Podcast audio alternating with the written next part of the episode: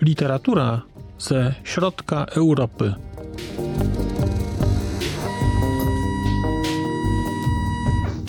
Podcast około książkowy. Dzień dobry. Kolejnym odcinku książkowego podcastu około kulturowego Znak Litera Człowiek wita Państwa Marcin Piotrowski. Dzisiaj, podobnie jak ostatnio, mam dla Państwa dwie książki, no właściwie opowieść o dwóch książkach. Tym razem bohaterami odcinka będą książki Antonio Scuratiego, a okazja ku temu jest taka, że akurat y, całkiem niedawno, no niedawno jak niedawno, kilka miesięcy temu ukazała się książka Mąż opatrznościowy y, i przy tej okazji, że się, z tej okazji, że się ta książka ukazała, chciałem generalnie opowiedzieć Państwu o książkach Skuratiego, mm, dlatego że jest to jego druga książka. No właśnie, ponieważ to jest druga książka i ponieważ jest to książka, no, można powiedzieć, w cyklu pewnym, takich książek Skuratiego o Mussolini, o dojściu Mussoliniego do władzy, to może lepiej byłoby po prostu y, zacząć od książki pierwszej, która, która te, te wyszła już chyba dwa lata temu po polsku, czyli M. Y, Syn Stulecia. I zacznijmy może od tej książki. Skurati jest historykiem e, e, włoskim, ale znaczy historykiem, który też interesuje się literaturą. Właściwie nie wiem, czy jest bardziej historykiem, czy literatem. Chyba bardziej jest literatem i pisarzem jednak. E, I Skurati w tych swoich, w ramach swoich książek, na razie mamy dwie, czyli Syna Stulecia i Męża Opatrznościowego, można powiedzieć, dekonstruuje mit dojścia do władzy i w ogóle władzy Mussoliniego. Wydaje mi się, że teraz to jest właściwy moment, żebym powiedział, że jest to moja trzecia próba nagrania audycji o tych książkach. A jest to próba trzecia, dlatego że do tej pory, jakby to powiedzieć, język nie do końca był mi posłuszny i prędzej czy później decydowałem, że jak odsłuchiwałem tych audycji, że jednak powiedziałem nie to, co chciałem powiedzieć. I dlatego spotykam się z Państwem po raz trzeci przy, przy okazji tych książek, mimo że Państwo wi, widzą mnie po raz pierwszy. Powód jest bardzo prosty e, tego, że nagrywam to po raz trzeci. No, powodem tym jest tematyka tych książek i pewien, nazwijmy to, ciężar kulturowy, który z tym jest związany. Książki dotyczą faszyzmu, faszyzmu włoskiego. I właśnie wydaje mi się, że dobrze byłoby, gdybym od razu na początku zaznaczył, że kiedy na potrzeby, na potrzeby tego odcinka, kiedy będę używał słowa faszyzm, będę miał na myśli faszyzm w wydaniu włoskim, czyli ruch włoski. Nie będę tutaj mówił o różnego rodzaju ruchach autorytarnych w Europie. Nie będę mówił o ruchach populistycznych. Nie będę miał na myśli e, również e, niemieckiego nazizmu. Nie będę miał na myśli hiszpańskiego frankizmu. Będę mówił tutaj, e, czy, czy wszystkie rzeczy, które powiem, e, dotyczą, e, dotyczą faszyzmu włoskiego jako ruchu społecznego i politycznego, który, no właśnie, który, który zaczął się 100 lat temu. To jest ta historia, ta, ta, taka ciągłość kulturowa, którą, której ja ciągle doznaję e, w stosunku, ta, taka łączność kulturowa z tym, co wydarzyło się nieco ponad 100 lat temu, czy w okolicach 100 lat temu, czyli generalnie po I wojnie światowej, jest dla mnie niesamowita. To jest taki łącznik kulturowy pokazujący, że, że jako społeczeństwo zmieniamy się, nam się wydaje, że zmieniamy się bardzo szybko, ale tak naprawdę nie zmieniamy się wcale że ludzie sprzed 100 lat mieli dokładnie te same problemy, które my mamy obecnie i zmagali się z, ze światem, który był praktycznie taki sam jak ten nasz obecny. a myślę, że nawet był taki sam, wziąwszy pod uwagę, że oni mieli Hiszpankę, a my mieliśmy teraz, a my mieliśmy teraz COVID-a. Więc ta historia po 100 latach potrafi toczyć się bardzo podobnie.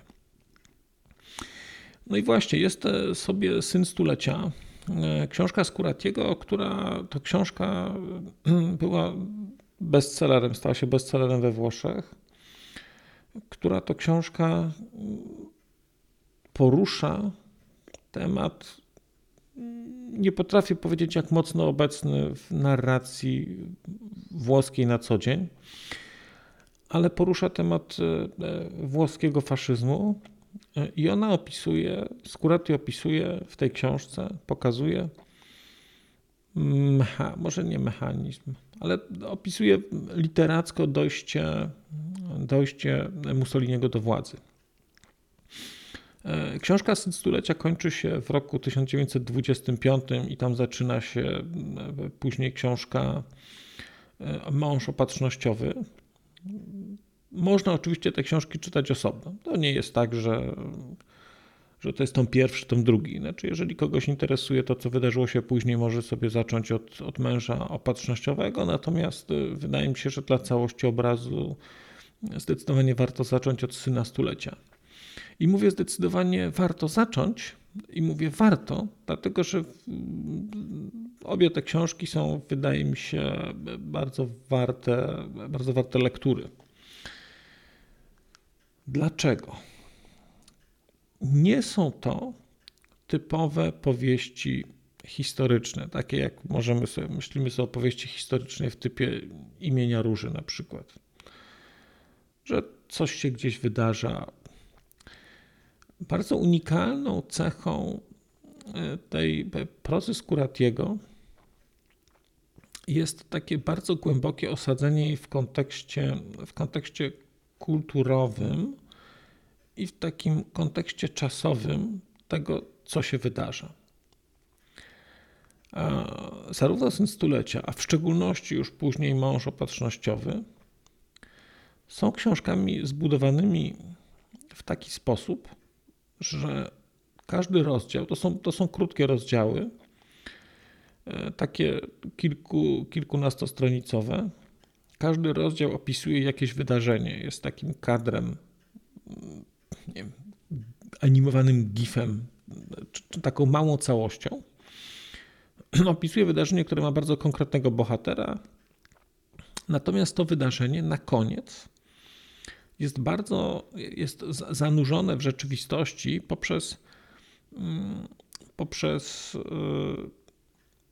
taki bezpośredni link z wydarzeniami tamtejszymi, realizowany poprzez e, pokazanie dokumentów albo, mm, albo jakichś wycinków prasowych, fragmentów książek z tamtych czasów, które to wydarzenie komentowały czy opisywały.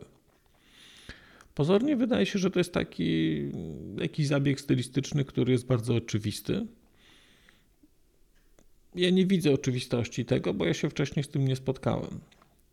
A jest to coś, co powoduje, że, że tego syna stulecia i męża opatrznościowego odbiera się dużo silniej, tak dużo mocniej. On, on, on bardziej działa, niż gdyby to była klasyczna powieść. No bo gdyby to była klasyczna powieść, to wiedzielibyśmy, że.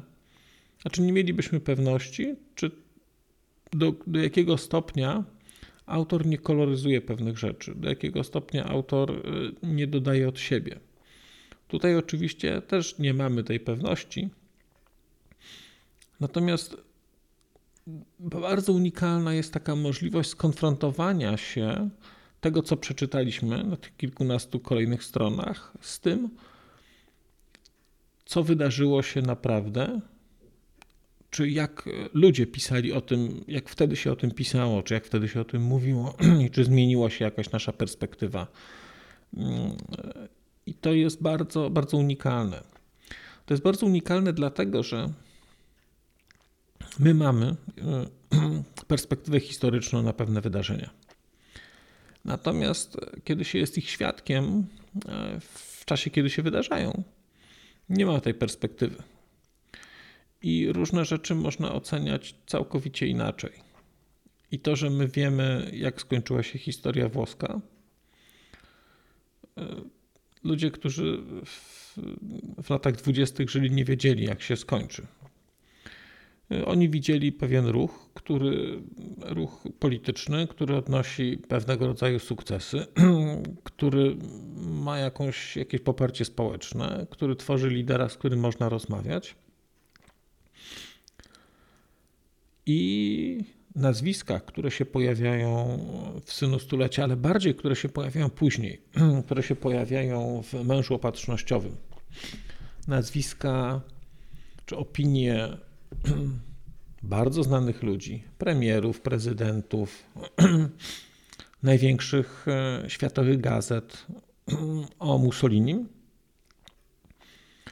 No, robią trochę wrażenie, bo okazuje się, że można pomylić się, czy coś inaczej oceniać z perspektywy czasu bardzo, bardzo różnie. Te książki pokazują proces kształtowania się włoskiego faszyzmu na takiej płaszczyźnie politycznej. Natomiast bardzo unikalną ich cechą, mam wrażenie, i takim zabiegiem narracyjnym, który jest tutaj stosowany, jest dołożenie takiego, w każdym z tych tomów, dołożenie takiego dodatkowego bohatera, którego losy gdzieś tam się przez te losy faszyzmu przewijają. Bo oczywiście głównym bohaterem obu tych książek jest Benito Mussolini. E, I zarówno Syn, Stulecia, jak i Mąż Opatrznościowy to są książki o Mussolini. O tym, jak funkcjonował, o tym, jak doszedł do władzy, o tym, jakim był człowiekiem, o tym, jakim był politykiem.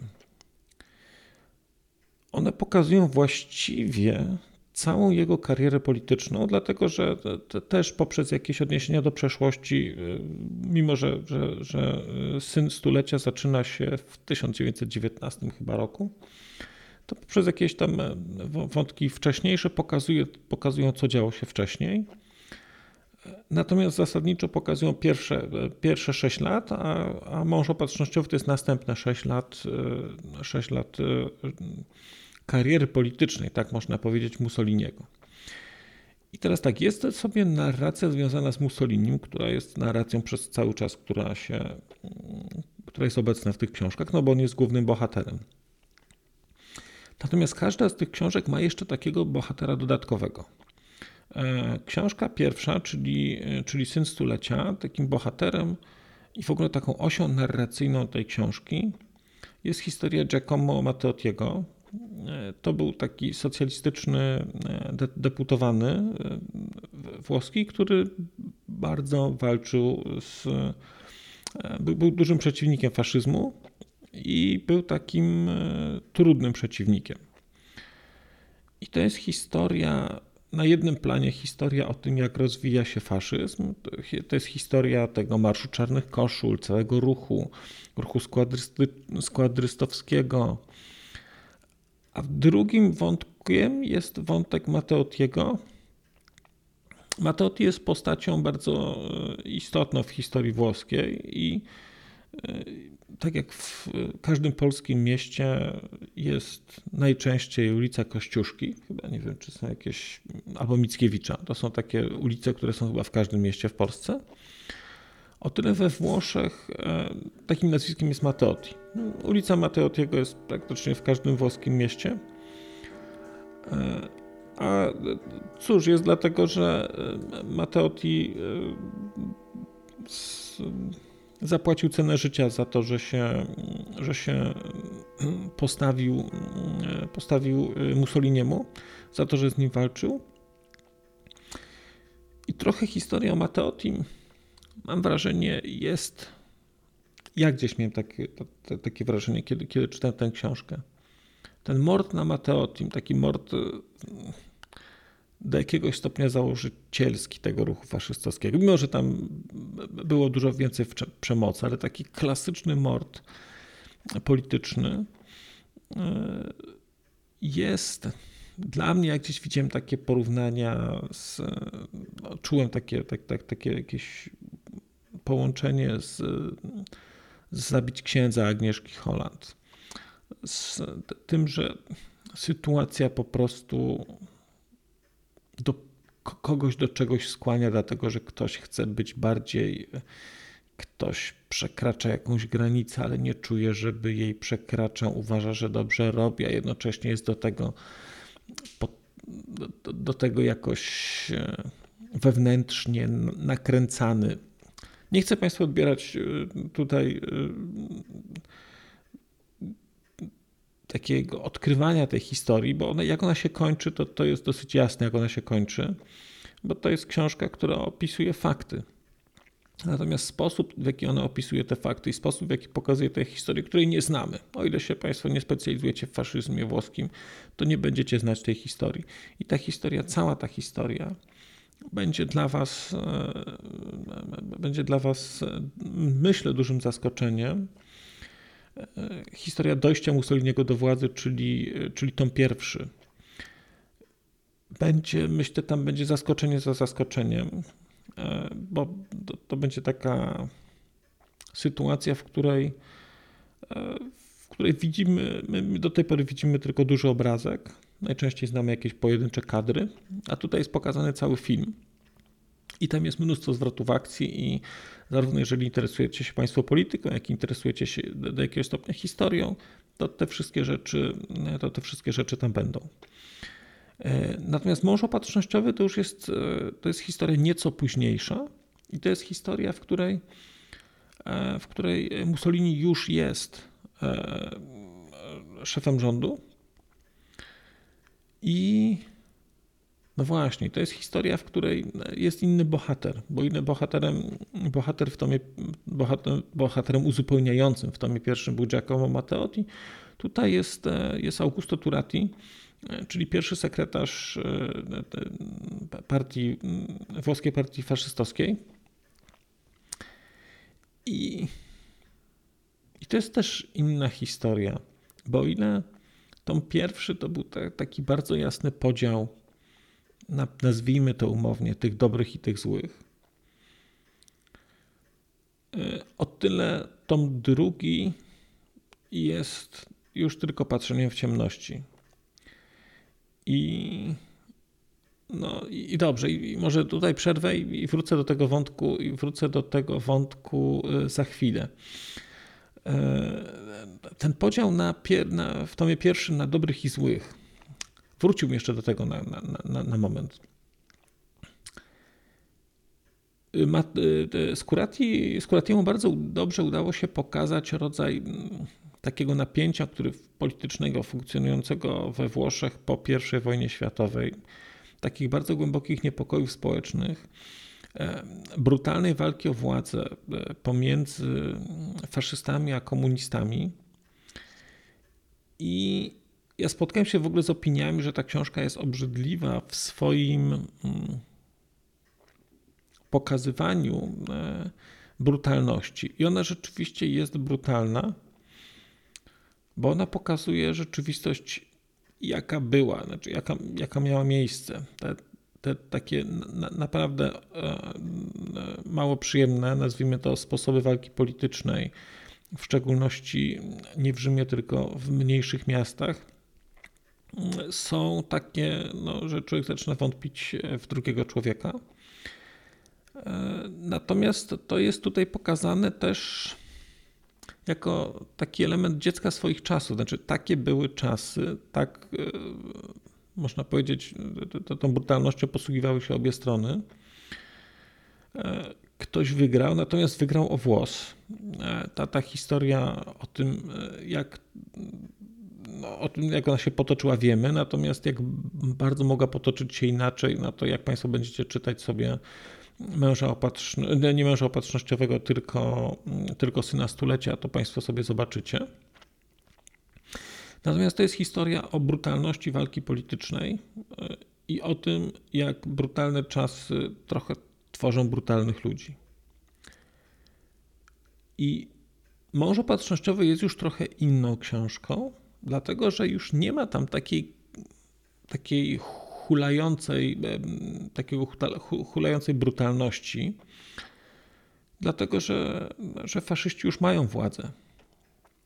I oni tę władzę zaczynają realizować, e, znaczy tę, brutalność swoją, czy, czy przemocowość, zaczynają realizować na zupełnie innym poziomie, bo zaczynają ją realizować na poziomie instytucjonalnym. I o ile e, część pierwsza, to pierwszy, czyli, czyli syn, syn stulecia, jest taką, powiedziałbym, tam się bardzo jasno, tam jest łatwo znaleźć stronę. I człowiek mniej więcej oj, wie, po której stanąć, i wie, wiemy, kim są ci dobrzy, i wiedzą, kim są ci, wiemy, kim są ci źli o tyle mąż opatrznościowy no, już taki nie jest. To jest takie doświadczenie, które ja mam czytając dużo książek o III Rzeszy, o, o, o tamtejszej, nazwijmy to elicie władzy, znaczy o ludziach na, z, z, z kręgu, który, który rządził Niemcami przez kilkanaście lat. Szalenie ciekawe jest takie odkrywanie nie wiem jak to powiedzieć, odcieni czerni. Że są ludzie, którzy, znaczy oni wszyscy są źli, ale niektórzy są bardziej źli od innych. No ale ponieważ mamy mówić o Włoszech, to mówmy o Włoszech, więc kiedy będziecie Państwo czytać męża opatrznościowego, czyli historię właściwie można byłoby powiedzieć takiego odejścia Mussoliniego od bycia, od bycia przywódcą partii i stania się wodzem, a potem stania się dyktatorem, to na tym tle będziecie Państwo poznawać bardzo różne osoby z tego ruchu włoskiego. I prędzej czy później wydaje mi się, że będziecie się łapać na tym, że z niektórymi z nich do jakiegoś stopnia będziecie sympatyzować. W takim. No, no nie są to goście, z którymi byście Państwo, sądzę, poszli na, na kolację, czy na obiad, czy umówili się na kawę. No ale właśnie, ale ta książka stawia pytania o granice, o granice oceny o to, czy tak naprawdę wszyscy jesteśmy jednakowo źli, czy wszyscy ludzie są jednakowo źli, jeżeli funkcjonują w jakimś układzie politycznym. Bo mm, ja mam wrażenie, że nie, ale jednocześnie te książki pokazują, że bardzo trudno jest jednoznacznie to ocenić. I jak dla mnie książki Skuratiego, one są, one są znakomite. One są znakomite właśnie przez to, że dają nam taką szansę na próbę patrzenia w ciemności w sposób bezpieczny, bo ta historia się już wydarzyła. My możemy jakoś lokować swoje sympatie. Sympatia słowa to jest niewłaściwe, ale Wydaje mi się, że, że jak Państwo będziecie tę książkę czytać, to, to powiedzmy do pewnych osób czy postaci będzie Wam tam bliżej niż do innych. Mimo, że jak będziecie o tym myśleć, to będziecie się też łapać na tym, że po chwili mówiąc, mówić sobie, no ale, no ale jak to? No to, to nie jest dobra osoba, znaczy to nie jest dobry ruch. E, jako polityczny, to nie jest dobry ruch politycznie, ale jednocześnie no, są tam jakieś elementy ludzkie w tym wszystkim. I to jest dla mnie ogromna zaleta tych książek, to znaczy doprowadzenie nas do sytuacji, w której jesteśmy w stanie odgrywać w głowie, czy prze, przepracowywać w głowie te, te, dylematy, znaczy stawiać sobie te pytania, bo to pytania z jednej strony są o, o, oczywiście o innych, ale wydaje mi się, że one w ogromnym stopniu są pytaniami o nas pytaniami o to, komu, kogo uważamy za osobę dobrą, kogo uważamy za osobę złą, co to kwalifikuje. co, co, co kwalifikuje daną osobę do danej grupy. Dlaczego tak, a nie inaczej? I myślę, że się czytając, w szczególności już męża opatrznościowego, będziecie Państwo, będziecie państwo w tego typu dylematach stawiani. Książki Skuratiego mają bardzo podobną, mają bardzo podobny sposób narracji, czy strukturę taką, jak książki Piotra Majewskiego, o których mówiłem. To są krótkie rozdziały, to są rozdziały pisane e, też w dużym stopniu w czasie teraźniejszym. To są rozdziały, które są też umiejscowione. To jest, e, tu jest Rzym, tu jest Mediolan, e, tu jest Londyn, tu jest Paryż. Mm, są pojedyncze osoby, które są bohaterami tych rozdziałów, więc to jest taka forma, nazwijmy to quasi-reporterska. No to są takie, takie, takie fragmenciki, że jest tu film, tu film, tu film, to są takie kadry. E, do tego ten, ten taki element e, dodatkowy reporterskości i takiego zanurzenia w prawdzie, takiego sosu, tworzą te wszystkie elementy historyczne, które są w tych książkach podane, czyli fragmenty z gazet, czyli fragmenty z kronik, czyli fragmenty wystąpień. E, I z jednej strony jest to bardzo podobny zabieg stylistyczny co u Piotra Majewskiego i również e, przynoszący ogromny sukces. Ta, ta książka porywa, znaczy obie te książki porywają. One są dosyć e, objętościowe. W ogóle się tego, w ogóle się tego nie, nie czuje. To się po prostu, ta, ta historia jest, jest pasjonująca e, i ta historia, jeszcze mówię, obramowana tymi faktami, tymi zdarzeniami, dodatkowo ma taki większy ciężar gatunkowy. Jednocześnie te książki są od siebie dosyć odległe, bo bardzo widać, bardzo widać. I nie wiem, ja nie potrafię tego opisać na, na podstawie czego to widzę, ale widać, że e, Skurati jest e, literatem i widać, że Majewski jest historykiem.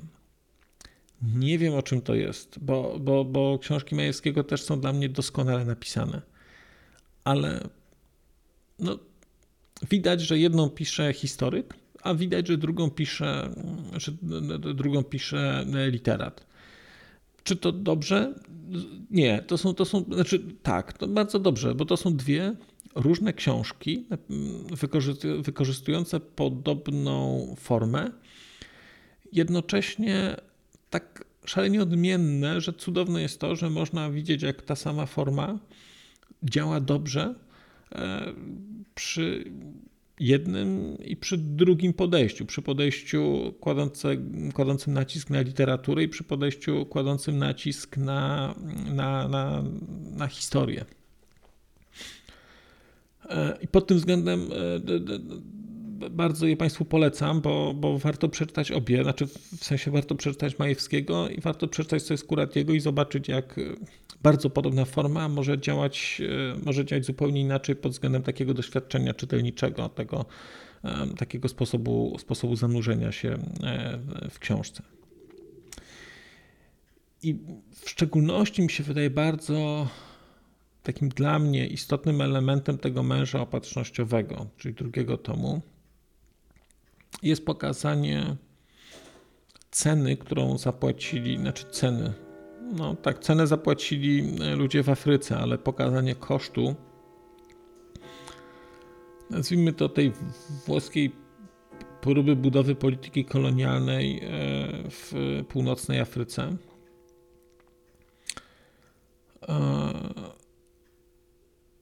Budowy obozów koncentracyjnych.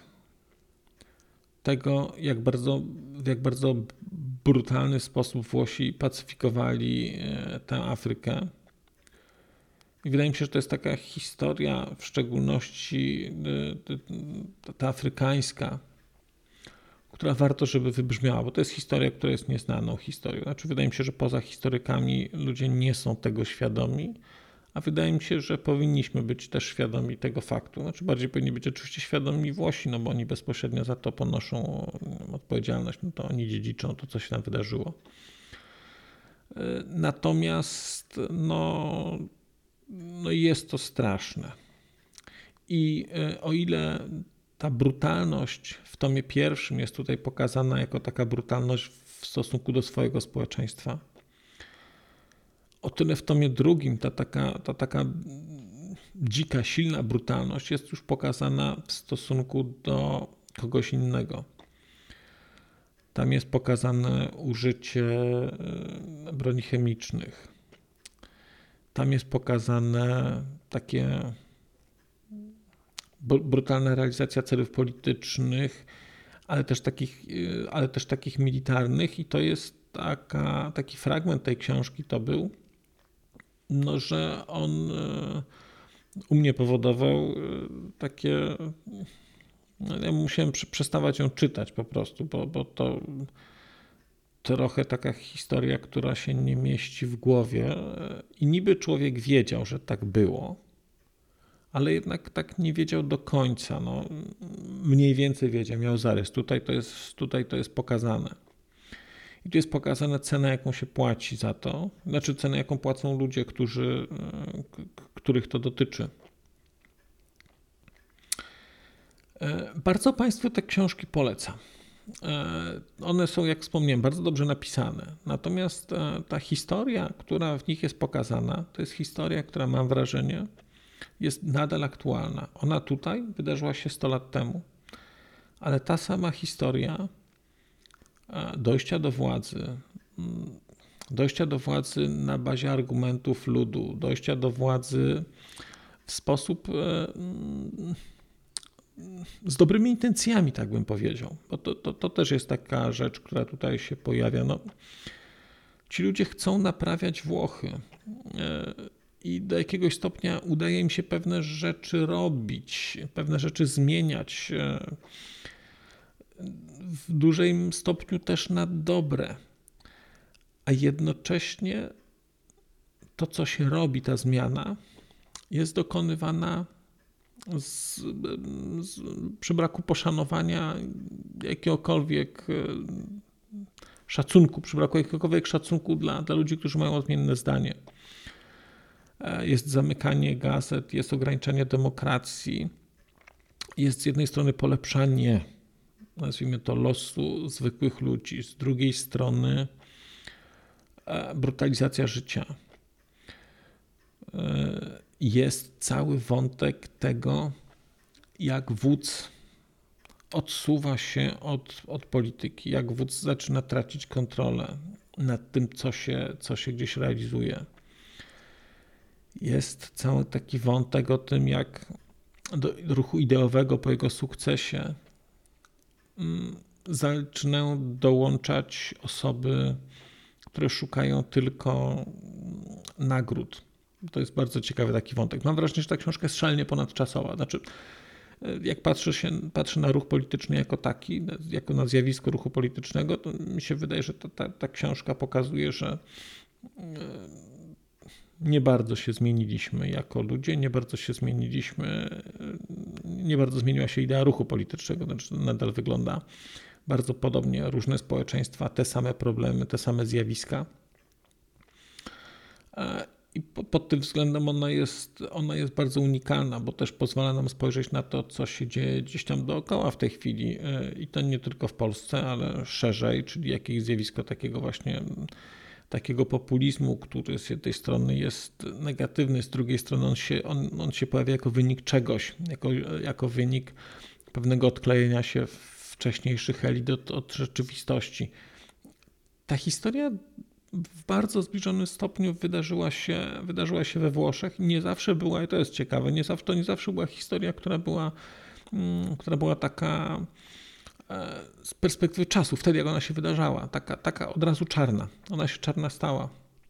Ale na początku taka, mam wrażenie, nie była. To są takie pytania, na które gdzieś tam Państwo będą sobie musieli odpowiedzieć czy nie wiem, bardziej cenimy kogoś, kto jest ideowy, ale jest na przykład brutalny, czy mm, jak tam potem się pojawiają osoby, które są mniej ideowe, ale robią coś tylko na przykład dlatego, że chcą zaistnieć, chcą odnieść sukces. No właśnie. Czyli są takimi karierowiczami. Teraz po której stronie się gdzieś ustawić? Czy tych karierowiczów, e, czy tych ludzi, którzy gdzieś w coś wierzyli? No ale jak oni wierzyli, to oni są to są fanatycy. No właśnie. Bardzo, bardzo dużo takich, e, takich dylematów ta książka przed nami stawia i właściwie funkcjonujemy tam w świecie, e, w świecie fanatyków mm, i w świecie ludzi o bardzo głębokich przekonaniach. Czasami to dobrze, czasami to źle zachęcam Państwa do, do stanięcia, nie wiem, e, do, do, próby postawienia się w tej sytuacji, która wydarzyła się we Włoszech e, e, nieco ponad, czy prawie 100 lat temu. I cóż, jest ku temu okazja świetna, bo drugi tom właśnie się ukazał. Ja nie ukrywam, że liczę, że będzie tom trzeci i że Skurati tę historię, tę historię jeszcze dopisze. Nie wiem, czy to będzie, czy tom trzeci będzie tomem ostatnim. Wydaje mi się, że nie. Ja pewnie bym napisał jeszcze dwa, bo do wojny i później to, co się wydarzyło w trakcie wojny. No ale zobaczymy. Na razie mamy tom drugi, który wydany został przez. Oba tomy zostały wydane przez wydawnictwo Sonia Draga. Bardzo się cieszę, że, że te tomy do mnie trafiły i że, i że miałem okazję je przeczytać. I mam nadzieję, że gdzieś tam Również część z Państwa zdecyduje się na lekturę, do której ja szczerze zachęcam. A ja bardzo Państwu dziękuję za uwagę, dziękuję za poświęcony czas, za to, że Państwo zdecydowali się być ze mną i posłuchać tego, co mam do opowiedzenia. Tymczasem się żegnam. Do usłyszenia za tydzień. Przez mikrofon e, mówił do Państwa Marcin Piotrowski. A już zupełnie na koniec powiem, że skoro wysłuchaliście Państwo tego odcinka, to w jego opisie znajdziecie link do serwisu YouTube. W wersji YouTube'owej e, jest miejsce na skomentowanie go. To jest takie miejsce, gdzie można komentować ten odcinek, rozmawiać, zadawać pytania, wymieniać się spostrzeżeniami, do czego Państwa bardzo zachęcam, gdyż udało się już na tym YouTubie zgromadzić trochę bardzo ciekawych osób, bardzo ciekawych komentarzy i trochę stworzyć taką społeczność ludzi rozmawiających o książkach. Też na koniec, zupełnie na koniec, e, poproszę Państwa o wystawienie oceny mi w ramach e, tych platform podcastowych, na których Państwo tego odcinka wysłuchaliście. I nieważne jaka ta ocena będzie, istotne dla mnie po prostu, że będzie. Tymczasem się żegnam już naprawdę i do usłyszenia za czas jakiś.